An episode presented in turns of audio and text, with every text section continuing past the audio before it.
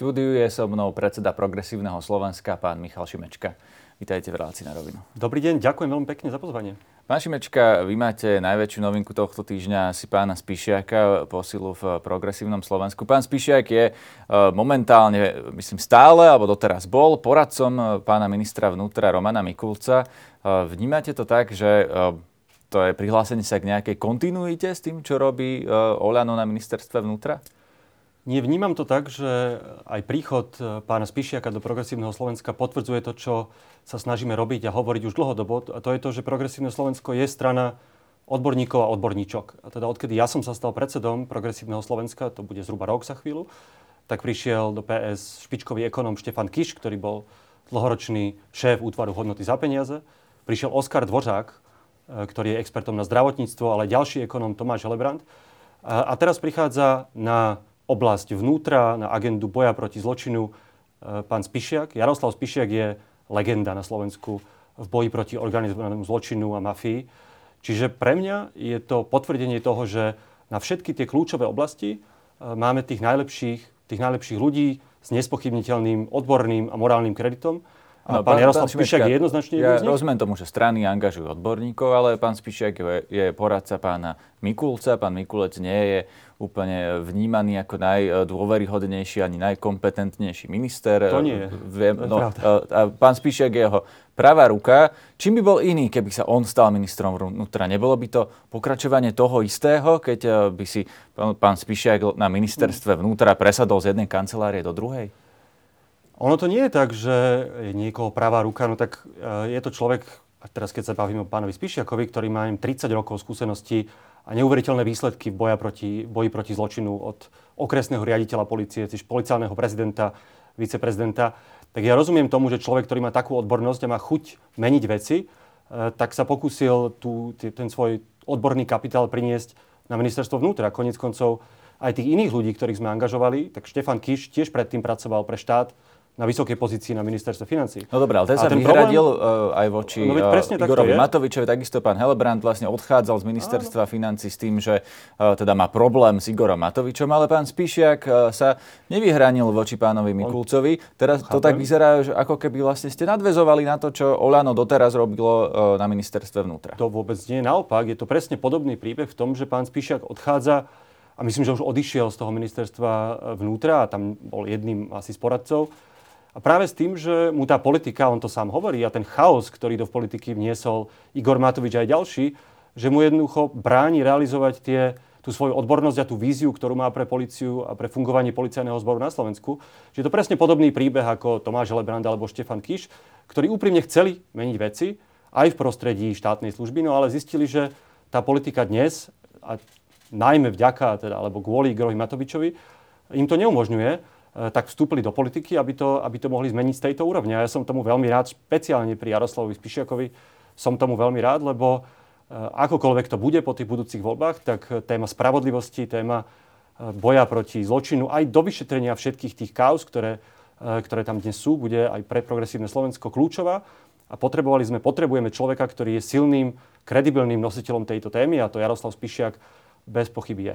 Čiže v tomto chcete pokračovať, v tých eh, procesoch, alebo teda eh, v, tých, v tom vyšetrovaní tých korupčných kaos. To, čo vlastne zvyšok opozície, alebo veľká časť opozície, Smer, Hlas a tak ďalej, dokonca koaličná strana, sme rodina spochybňujú, oni tvrdia, že sú to podľa nich politické procesy. Vy máte v progresívnom Slovensku jednotný hmm. pohľad na to, že toto sú veci, ktoré sa majú dotiahnuť do konca a má sa v tom pokračovať tak, ako to robila táto vláda? To predovšetkým nemá robiť vláda vláda má vytvoriť možnosti, podmienky na to, policii, prokuratúre, súdom na to, aby tie veci mohli vyšetrovať bez nejakého politického zasahovania. A, a tie podmienky musia trvať aj po tých ďalších voľbách. To je jednoznačne, uh, to je pre nás alfa a omega. Tam, akoby, keď ide o právny štát, tak tam vôbec ja nemám ani žiadny otáznik nad tým, že všetko aj to, čo je teraz v akejkoľvek fáze v tom, v, tom trestnom, v tom trestnom procese musí pokračovať a musí to byť dotiahnuté do konca. A zároveň tie inštitúcie, ktoré to garantujú, to znamená špeciálna prokuratúra a samozrejme policajný zbor a NAKA, musia aj naďalej mať tú nezávislosť, ako sa tak okrídlene hovorí, že rozviazané ruky, aby mohli svoju prácu robiť slobodne, e, tak ako to v demokratickej spoločnosti má byť. Takže to je úplne jednoznačná, jednoznačná priorita progresívneho Slovenska. Budete predstavovať ešte nejaké ďalšie posily? V tejto chvíli to nechcem e, potvrdzovať. Rozprávame sa s viacerými e, ľuďmi, ktorí by prípadne ešte mohli posilniť našu kandidátku. Tam je ešte niekoľko týždňov na to zostavovanie tej kandidátky. S viacerými sa rozprávame. Nemôžem, nezdá sa mi to korektné, aby som teraz potvrdzoval, že s tým alebo oným. Keď to bude, keď to bude jasné, keď sa dohodneme, tak samozrejme to oznámime. Ale tá kľúčový parameter pre nás je, aby tí ľudia boli odborníci, odborníčky vo svojej oblasti a aby súzneli s hodnotami progresívneho Slovenska. Vy máte teraz takú kampaň v uliciach, kde apelujete na odbornosť, normálnosť a nehádanie sa, ale eh, nie je to Dá sa to vôbec v slovenskej politike nehádať? Nie je to tak trochu naivné kvôli tomu, že nie je politika o tom, že čo si vlastne vyhádate, tak to máte? Nie je to naivné, podľa mňa je to kľúčová vec, ktorú treba do politiky na Slovensku priniesť. A ukazujú to aj všetky prieskumy verejnej mienky, mne to hovoria ľudia, teraz sme mali za posledný mesiac šnúru diskusí po Slovensku. Každý to hovorí, že treba ukončiť ten chaos, konflikty, konflikty a hádky, ktorých symbolom je táto rozpadnutá koalícia. Že myslím, že to, tá túžba po normálnosti, po politike, ktorá je nehádavá, odborná, tá túžba tu je. To neznamená, že z, z politiky zmiznú názorové alebo ideové strety. Ale aj tie sa predsa dajú viesť civilizovane, slušne, bez toho, aby ste toho oponenta chceli proste udusiť, naložiť mu čo najviac, nakričať na neho. Veď ja som v Európskom parlamente, som podpredseda Európskeho parlamentu, aj tam sú predsa názorové spory medzi EPP, teda pravičiarmi, socialistami, liberálmi, ale to neznamená, že sa musíme zabiť. Že aj konflikt, a v politike áno, je prítomný aj konflikt, no ale dá sa viesť normálne a civilizovane a o tom je presne politika, ktorú, ktorú chceme do, na Slovensku priniesť po tých najbližších voľbách. Ale nie je ten Európsky parlament predsa len eh, v mnohom iný, pretože uh, tak nejakí uh, dánsky zastupitelia, alebo uh, ja neviem, holandskí a tak ďalej, alebo uh, zo severských krajín, uh, to, čo ja teda sledujem, uh, vnímam, že sú často, uh, sa s nimi dá diskutovať aj odborne, aj keď s nimi nesúhlasíte. Tak a prečo by sa nedalo so slovenskými? No, uh, lebo si povedzme, koho tam zvolili Slováci, tak uh, s nejakým pánom Radačovským alebo pánom Uhrikom uh, sa dá viesť nejaká normálna diskusia? To veľmi nedá, to je pravda. A je náročnejšie takúto kultúru priniesť do slovenskej politiky, do slovenského parlamentu, veď vidíme, čo sa tam odohráva. No ale musíme mať tú ambíciu. Nemôžeme si zvyknúť na to, že tento chaos, konflikt tu bude na veky. A to ja sa odmietam s tým zmieriť. Uvidíme, do akej miery je to realistické, ako hovoríte, ale myslím si, že a špeciálne strana ako Progresívne Slovensko, ktorá bola konštruktívnou opozíciou tejto vláde, nezapájala sa do tých hádok, do tých konfliktov. Naopak v tých kľúčových veciach ako reformy z plánu obnovy sme hlasovali dokonca za, kde koaličný partner sme rodina nehlasovali za stratifikáciu nemocníc alebo za národné parky. A podľa mňa presne táto konštruktívny prístup k politike sa dá priniesť a dá sa s ním mať aj úspech vo voľbách. A ja som pevne o tom presvedčený, inak by sme do toho vôbec nešli ak tie voľby nevyhráte s takým náskokom, že by ste mohli zostať vládu e, sami, ako to kedysi sa podarilo Smeru, tak budete musieť ísť do koalície a budete si musieť vybrať z tých ľudí, ktorí tam v politike sú, ktorých teraz označujete za to, že sú tí, e, ktorí sú vlastne zdrojom toho konfliktu, hádania sa. Tak sa rovno opýtam, dá sa nehádať sa s Richardom Sulíkom? Čo sa týka Richarda Sulíka, špeciálne SAS, my sme mali máme veľmi dobrú koaličnú spoluprácu napríklad v Bratislavskom kraji na úrovni Bratislavského magistrátu. My sme išli spoločne do volieb, tie voľby dopadli veľmi dobre, tá kampaň spoločná, koaličná bola veľmi dobrá.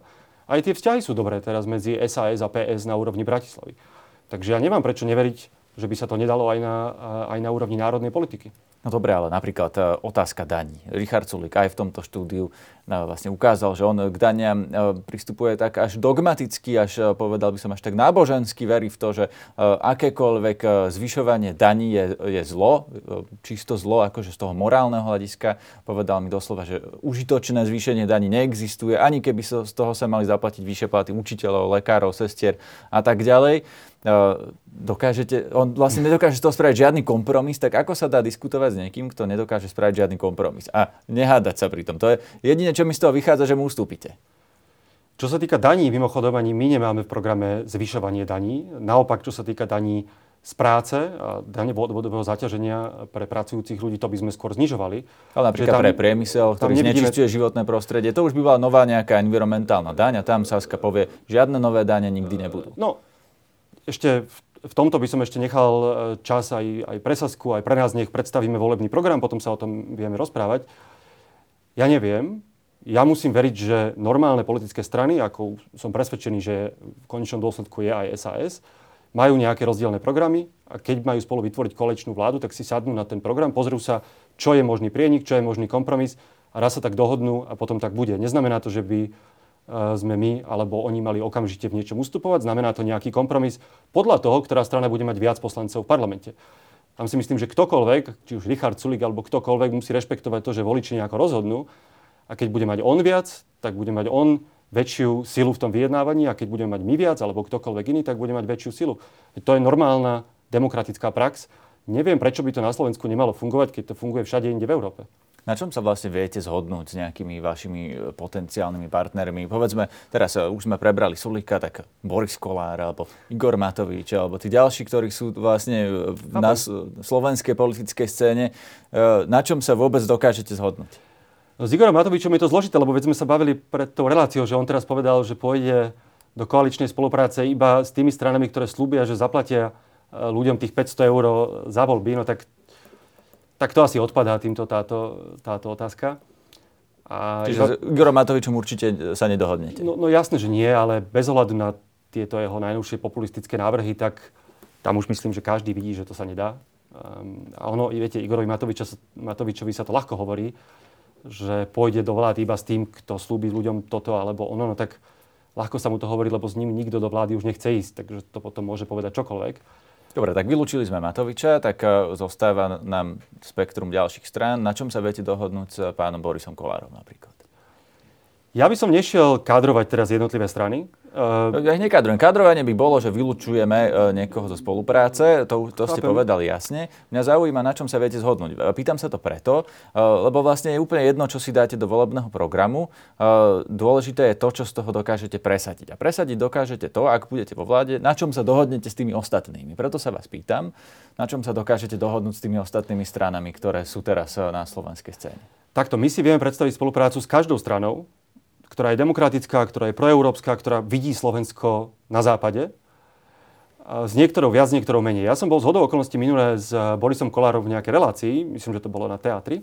A bolo z toho zjavné, že my pre nich, aj oni pre nás sú tá úplne posledná voľba, vzhľadom na to, že sme rodina aj krajná pravica a vzhľadom na to, že progresívne Slovensko je liberálna politická strana.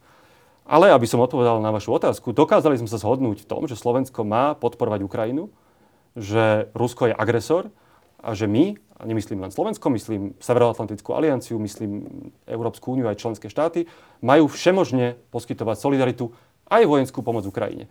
To ma prekvapilo úprimne, keď tam Boris Kolár toto hovoril, tak som si povedal, že super, jak z veľkej knihy. Tak napríklad, nenapadlo ma, že to niekedy poviem, ale v zahraničnej politike tam teraz minimálne z toho, čo hovorí, vidím zhodu. Ale stále dodávam, že to je ťažko predstaviteľné, keďže ide o krajnú pravicu. Ich partneri sú Matteo Salvini, Marine Le Penová, Marine Le Pen a podobne. Čiže minimálne politologicky to nedáva veľmi zmysel. A kto teda pre vás dáva zmysel okrem, okrem tej Sasky, pretože vlastne ako keby vylúčujeme teraz, že jedný, druhý, tretí sú nepriateľní. E, Sasku ste pomenovali, teda, že máte dobrú e, spoluprácu na tej regionálnej úrovni, tak kto ešte je teoreticky pre vás priateľný a viete sa s ním na niečom zhodnúť? No ešte nevieme mimochodom ani, kto bude kandidovať v tých voľbách, lebo to sa ešte stále preskupujú sily, strany sa štiepia, spájajú, premenúvajú. Takže ani to ešte nie je úplne utrasené, že kto reálne potom bude kandidovať. Takže si myslím, že aj na takúto otázku je ešte trochu predčasné odpovedať a my k tomu budeme mať aj ako progresívne Slovensko normálne strategickú debatu na zasadnutí predsedníctva a dáme našim voličom vedieť. Myslím, že teraz je to ešte trošku skoro, ale ako som povedal, my v tomto sme otvorení v spolupráci s každým, kto, kto chce vidieť Slovensko v Európe, kto si ctí právny štát, demokratické princípy. No a uvidíme, čo povedia voliči. Stále sme 6 mesiacov pred voľbami, tie prieskumy sa budú meniť, ako sa ostatne menili aj pred tými minulými voľbami. Takže aby som to nechal na voličov a my budeme ponúkať náš program, budeme ponúkať normálnu odbornú politiku a uvidíme, uvidíme ako sa voliči rozhodnú. Prieskumy sa menia, hodnoty, ale u niektorých politikov iba u väčšiny, uh, väčšinou nie. Ste pravicová alebo ľavicová strana? Sme liberálna strana. Myslím si, že s týmto absolútne nie je žiadny problém. Máme... Liberálni sú, sa nazývajú aj SAS, ktorí sú vlastne pravicoví liberáli, vás označujú za ľavičiarov, preto od vás chcem, aby ste sa nejakým spôsobom zadefinovali na tej pravo-ľavej uh, línii. Ja opäť ja na rozdiel teda od kolegov nebudem hovoriť o iných stranách, nebudem ich kádrovať, či sú naľavo, napravo.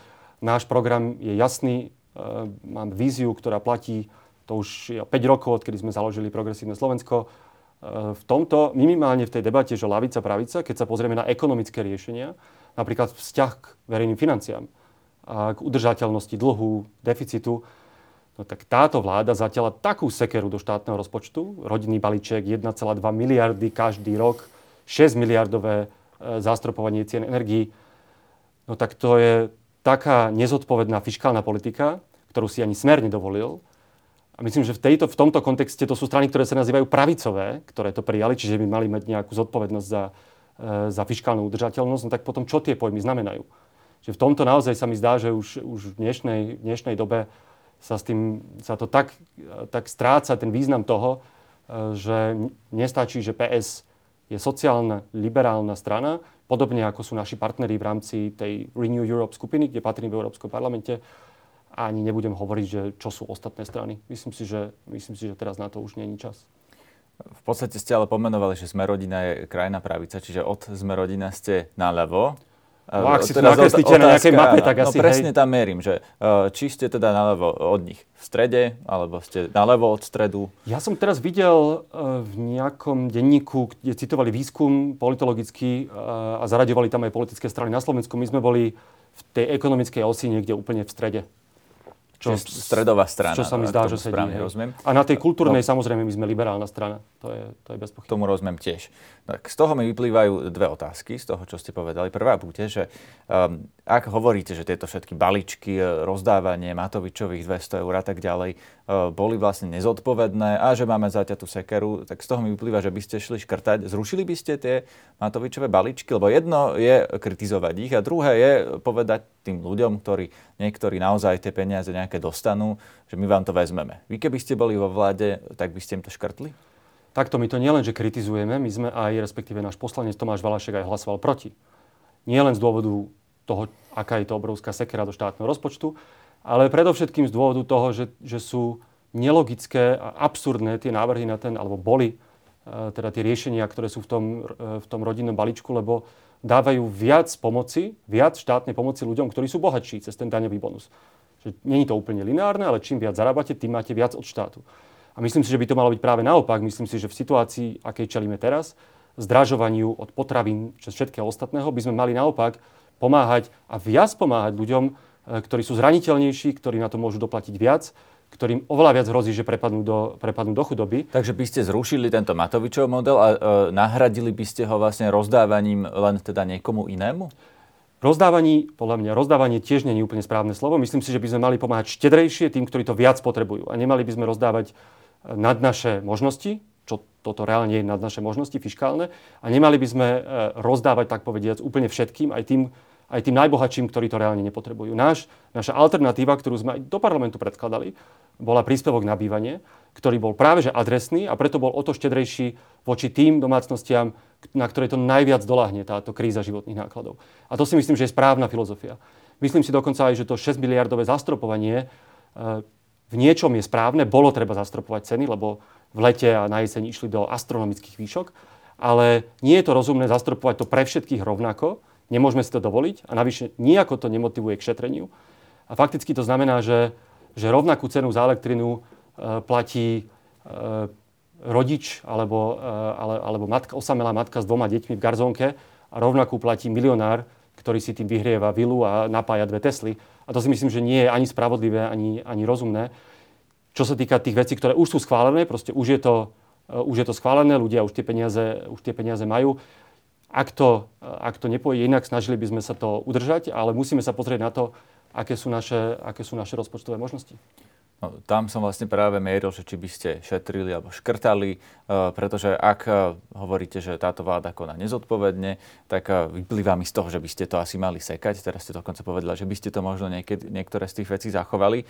Ale náš rozpočet štátny má problém. Vieme, že máme dlhovú brzdu, že sme na hraniciach tých limitov.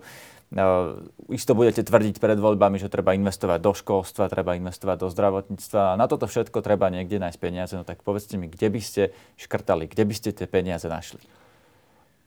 my budeme musieť, lebo začnú platiť výdavkové limity od budúceho roku, ktoré predpokladajú e, polpercentné znižovanie štruktúrálnych výdajov, takže to už je automaticky zabudované, to je záväzok vlády Slovenskej republiky v rámci plánu obnovy. My sme si ho teda, teda o rok posunuli, ak si spomínate, ale to je, to je jasný záväzok. Čiže budete musieť šetriť, keby ste boli vo vláde? No nie, že my, ale celá vláda bude musieť pripraviť nejaký kredibilný plán konsolidácie verejných financí, keďže ten náš dlh patrí k tým najmenej udržateľným v Európskej únii. Tam si myslím, že sa nedá veľmi iné nič robiť. No, Otázka je, že... Kde presne? Kde presne? Ak to nemá byť školstvo, zdravotníctvo, ja verejné služby, sociálne služby a tak ďalej, všetky tie služby, ktoré štát poskytuje, tak kde sa dá škrtnúť tak, aby to tých e, ľudí nebolelo? Tak ono aj samotný útvar hodnoty za peniaze vypracoval, uh, myslím, štúdiu, ktorú, neviem, či ministerstvo financí potom s tým nejak prac, pracovalo nejak ďalej, kde, kde identifikovalo rôzne možné úspory a škrty, preto všetkým v administratíve a podobne. Ak sa nemýlim, ale opravte ma, ak sa milím, tam šlo dokonca o 2 miliardy. Uh, predstavíme v našom programe, a tým chceme, aby bol trošku iný než programy ostatných strán, ktoré iba slubujú, čo všetko prinesú. Chcem, aby náš bol realistický, aby sme v tom programe vedeli identifikovať aj Eh, aj veci, ktoré bohužiaľ možno bude, kde, kde bude treba eh, trošku viac šetriť. Ale tá filozofia je kľúčová a, a to je to, že namiesto toho, aby sme tie peniaze rozhadzovali, aby sme tie peniaze míňali tým spôsobom ako táto vláda, tak ich treba nasmerovať tam, kde, kde sú najproduktívnejšie. Proste ne, nehovoríme o nutne, že musíme teraz škrtať, škrtať a šetriť, ale ich proste investovať tam, kde, kde vytvárajú najväčšiu hodnotu. No a to sú práve tie oblasti, o ktorých hovoríte, ale to je aj zelená ekonomika, a to je samozrejme vzdelávanie, to je samozrejme, e, to je samozrejme zdravotníctvo, lebo tam nejde o nejaké uťahovanie opaskov len kvôli tomu, tam ide o to, aby ľudia dostali tú hodnotu, ktorú vidia, že na západe tie verejné služby sú, sú schopné no, poskytnúť. Tom, no a tomuto tam by sme mali tie, tie peniaze Toto na, hovoria nasmerovať. vlastne všetky politické strany posledné 10 ročia, že treba dať najviac do školstva, ale v skutočnosti, keď sa pozrieme na to, že kto z toho rozpočtu dostáva najväčšie peniaze, najväčšie palíky, tak často to bolo ministerstvo vnútra alebo sociálnych vecí. Čiže v tom rozpočte sa tie e, peniaze alebo sa tie priority premietli do peňazí a nikdy to nebolo školstvo. Aby to mohlo byť školstvo, musíte od niekiaľ zobrať, lebo e, alternatívy sú vyššie dane a dlh. Čiže kde zoberiete? Vy ste mi teraz povedali, že administratíva, dobre, to, je, to znamená prepušťanie štátnych zamestnancov. Nie nutne, ale áno. A kde ešte? Čomu dáte menej e, priority, aby ste mohli viac priorit dať na školstvo? Chápem. Ja by som v tejto chvíli ešte, keďže náš program, ako aj politické programy ostatných strán sa v tejto chvíli tvorí, my ho budeme zverejňovať e, niekedy asi v júni, kde okrem toho, že povieme, ako si predstavujeme fungovanie Slovenska v budúcnosti, teda od tých volieb, tak zároveň povieme, že ako si to budeme vedieť dovoliť, e, ktoré sú tie nástroje, čo budú stať a kde na to vezmeme. Čiže ja by som v tejto chvíli, keďže ešte prebiehajú aj v rámci našej strany, aj s odborníkmi tej diskusie, nechcel zahlásiť niečo túto vo vašej relácii, čo potom, e, čo potom nakoniec ešte, keďže ten proces prebieha, sa môže prepracovať. Ale to, čo viem slúbiť, je, že to bude realistické zhodnotenie toho, na čo náš, na čo náš štátny rozpočet má. Konec koncov aj ten náš program uh, vedie Štefan Kiš, teda šéf bývalý útvaru hodnoty za peniaze, ktorý veľmi dobre pozná to, ako sa tvoria verejné financie a rozpočty na Slovensku. Tam bol 17 rokov, čiže v tomto som presvedčený, že to bude minimálne v tej ekonomickej oblasti najlepší program, aký politické strany ponúknú. Dobre, úplne posledná vec. Voľby alebo sila politickej strany sa meria aj tým, ako dokáže určiť tému volieb. Robertovi Ficovi sa to darí pomerne e, často určiť tému volieb.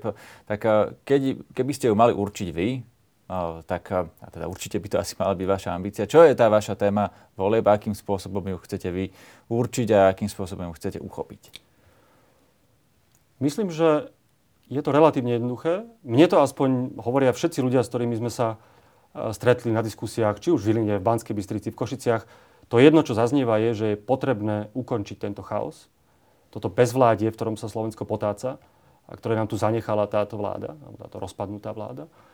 A to je potrebné ukončiť preto, aby sme konečne mohli začať riešiť výzvy budúcnosti, či zelenú transformáciu, geopolitické výzvy. Myslím si, že toto je to kľúčové v týchto voľbách. Či sa nám podarí ukončiť toto obdobie chaosu a zároveň aby sa nevrátil Robert Fico a jeho mafiánske praktiky, aby sme sa neposunuli niekam na východ. Podľa mňa toto bude téma volieb a ak sa podarí ponúknuť voličom alternatívu toho chaosu, ktorý je tu dnes a zároveň ani aj tej autoritárskej politiky, ktorú, ktorú ponúka Robert Fico, O tom by mali byť tie voľby a o tom budeme hovoriť aj my v Progresívnom Slovensku počas tej kampane. No ale zatiaľ vaši členovia sa prezentujú na sociálnych sieťach a teda všelijakými inými kanálmi verejne témami o LGBTI, o zelenej ekonomike, ktorú ste spomenuli tiež. Často vecami, ktoré neúplne sa týkajú všetkých Slovákov, povedzme to tak minimálne, to, to LGBT je vlastne z definície menšinová téma. Progresívne Slovensko je pomerne silno s týmito témami spojené a tak ste aj vnímaní, keď niekto povie niekde v regióne progresívci, tak si všetci vybavia, že to sú tí vlastne s tými dúhovými vlajkami. No tak e, prečo sa vlastne, keď hovoríte, že toto sú dôležité témy, sústredíte na tie ostatné? Asi by som poopravil. Progresívne Slovensko má jedného poslanca. Ten poslanec je najaktívnejší v predkladaní zákonov. Predložili sme 29 e, návrhov zákonov z ktorých drvia väčšina smerovala práve na zlepšenie e, života ľudí v konkrétnych situáciách, či už e, sa to týkalo vdov, alebo či sa týkalo e, dôchodcov, alebo či sa týkalo študentov, brigádnikov, tam išlo o odvodové úľavy. Navrhli sme príspevok na bývanie ako alternatívu spôsobu, akým táto vláda rieši tú inflačnú krízu. Dnes, trúfnem si povedať, máme najlepší ekonomický tým v slovenskej politike so Štefanom Kišom a Tomášom Helebrantom. A to sú dnes aj ťažiskové témy a budú to aj ťažiskové témy nášho programu. Zároveň, e, hovorili sme o tom, vstupuje do nášho hnutia pán Jaroslav Spišiak, takže boj proti korupcii, proti organizovanému zločinu, ochrana právneho štátu, to sú dnes témy, ktoré sa budú spájať s progresívnym Slovenskom, ale, a to je dôležité dodať, že témy ako rovnosť, lebo sme presvedčení, že ľudia na Slovensku si majú byť rovní, to sa dotýka napríklad aj LGBT menšiny, e, to nie je niečo nepodstatné, druhoradé, čo, čo môžeme zamiesť pod koberec. To sa týka 10 tisícov, možno 100 tisícov ľudí na Slovensku. Tam máme obrovský dlh, najmä po tej, po tej vražde na Zámockej si myslím, že už musíme pristúpiť k tomu, lebo je to normálne, že ľudia jednoducho majú rovnaké práva ako v tomto prípade tá väčšina. A to sa môže týkať kohokoľvek, to sa môže týkať kohokoľvek na celom Slovensku, vo väčších mestách, v dedinách, môže to byť e, vaša sestra, môže to byť váš kolega, môže to byť váš sused.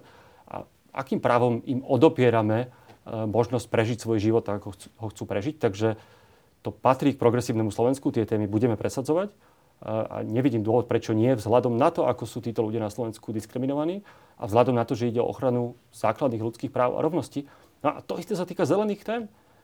To nie je nejaká okrajová, marginálna záležitosť, veď transformácia ekonomiky na bezuhlíkovú je dnes absolútne dominantná téma v európskej politike. A ja to vidím ako podpredseda Európskeho Šmička, parlamentu. Ja tomu rozumiem, tu vám do a je to najväčšia výzva pre Slovensko. Čo som sa vás vlastne pýtal predtým, e, čo sa týka tých koaličných partnerov, lebo na zelené témy vám povie Sulík, že e, on s tým nesúhlasí a podľa neho emisná daň nemá byť a má sa to znižovať. Tak potom sa rozhodne podľa toho, kto bude mať viac KDH vám povie, že e, nesúhlasí zase s tou agendou, ktorú si spomínali predtým. Takže to sú vlastne tie body, na ktorých sa nedohodnete. Ale to, o tom je politika. Samozrejme, že to sú body, ktoré iné politické strany majú iný program, no veď sú iné politické strany. Keby všetci hovorili to, čo hovoríme my, no, tak by boli všetci v progresívnom Slovensku. To je úplne logické. No a potom bude záležať na tom, že kto bude mať koľko poslancov, kto bude mať akú silnú pozíciu po voľbách. A keď voličom na týchto témach záleží, tak budú voliť progresívne Slovensko a v tom prípade budeme mať o mnoho väčšiu silu tie veci presadiť napríklad do vládneho programu, ak by sme boli súčasťou nejakej vlády. Rozumiem, ďakujem za rozhovor. Ďakujem veľmi pekne.